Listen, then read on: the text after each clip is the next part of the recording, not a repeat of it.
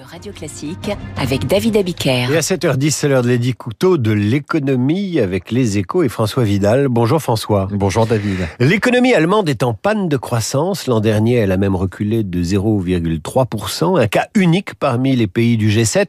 Est-ce la fin du miracle allemand? Bah, Ce qui est sûr, hein, c'est que la locomotive de la zone euro connaît des ratés, hein, et ça ne date pas d'hier. En fait, depuis la fin de la pandémie, elle fait même du surplace avec une croissance cumulée inférieure à 1% depuis 2019.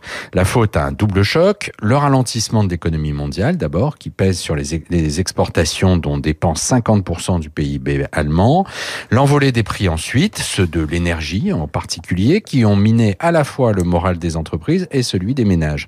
Pour autant, on aurait tort de considérer que le modèle allemand est obsolète, même si je sais bien que cette perspective ne chagrinerait pas grand monde en France, tant la qualité des performances économiques de notre voisin depuis le milieu des années 2000 a déséquilibré le couple franco-allemand. Qu'est-ce qui vous rend si affirmatif? Bah, Plusieurs choses.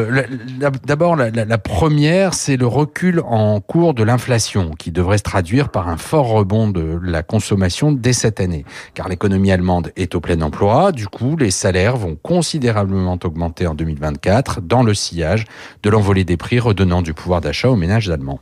La deuxième raison dépend de l'état de santé de l'économie mondiale. Si le rebond attendu est bien au rendez-vous, les voitures et les machines-outils made in Deutschland en profiteront forcément. Mais ce qui rend optimiste surtout, ce sont les formidables réserves dont dispose l'Allemagne pour adapter son économie. 15 années de prospérité quasi ininterrompue ont rempli les coffres de l'État, des entreprises et des particuliers, de quoi financer la transition énergétique tout en affrontant la concurrence croissante des produits manufacturés chinois notamment, à condition bien sûr que Berlin accepte de dénouer les cordons de la bourse, ce que la coalition pouvoir se refuse à faire pour le moment. Et puis l'Allemagne, c'est aussi un dialogue social à relancer avec les mouvements sociaux et notamment d'agriculteurs du moment. Mais dans ce domaine, la France évitera les leçons. Merci François.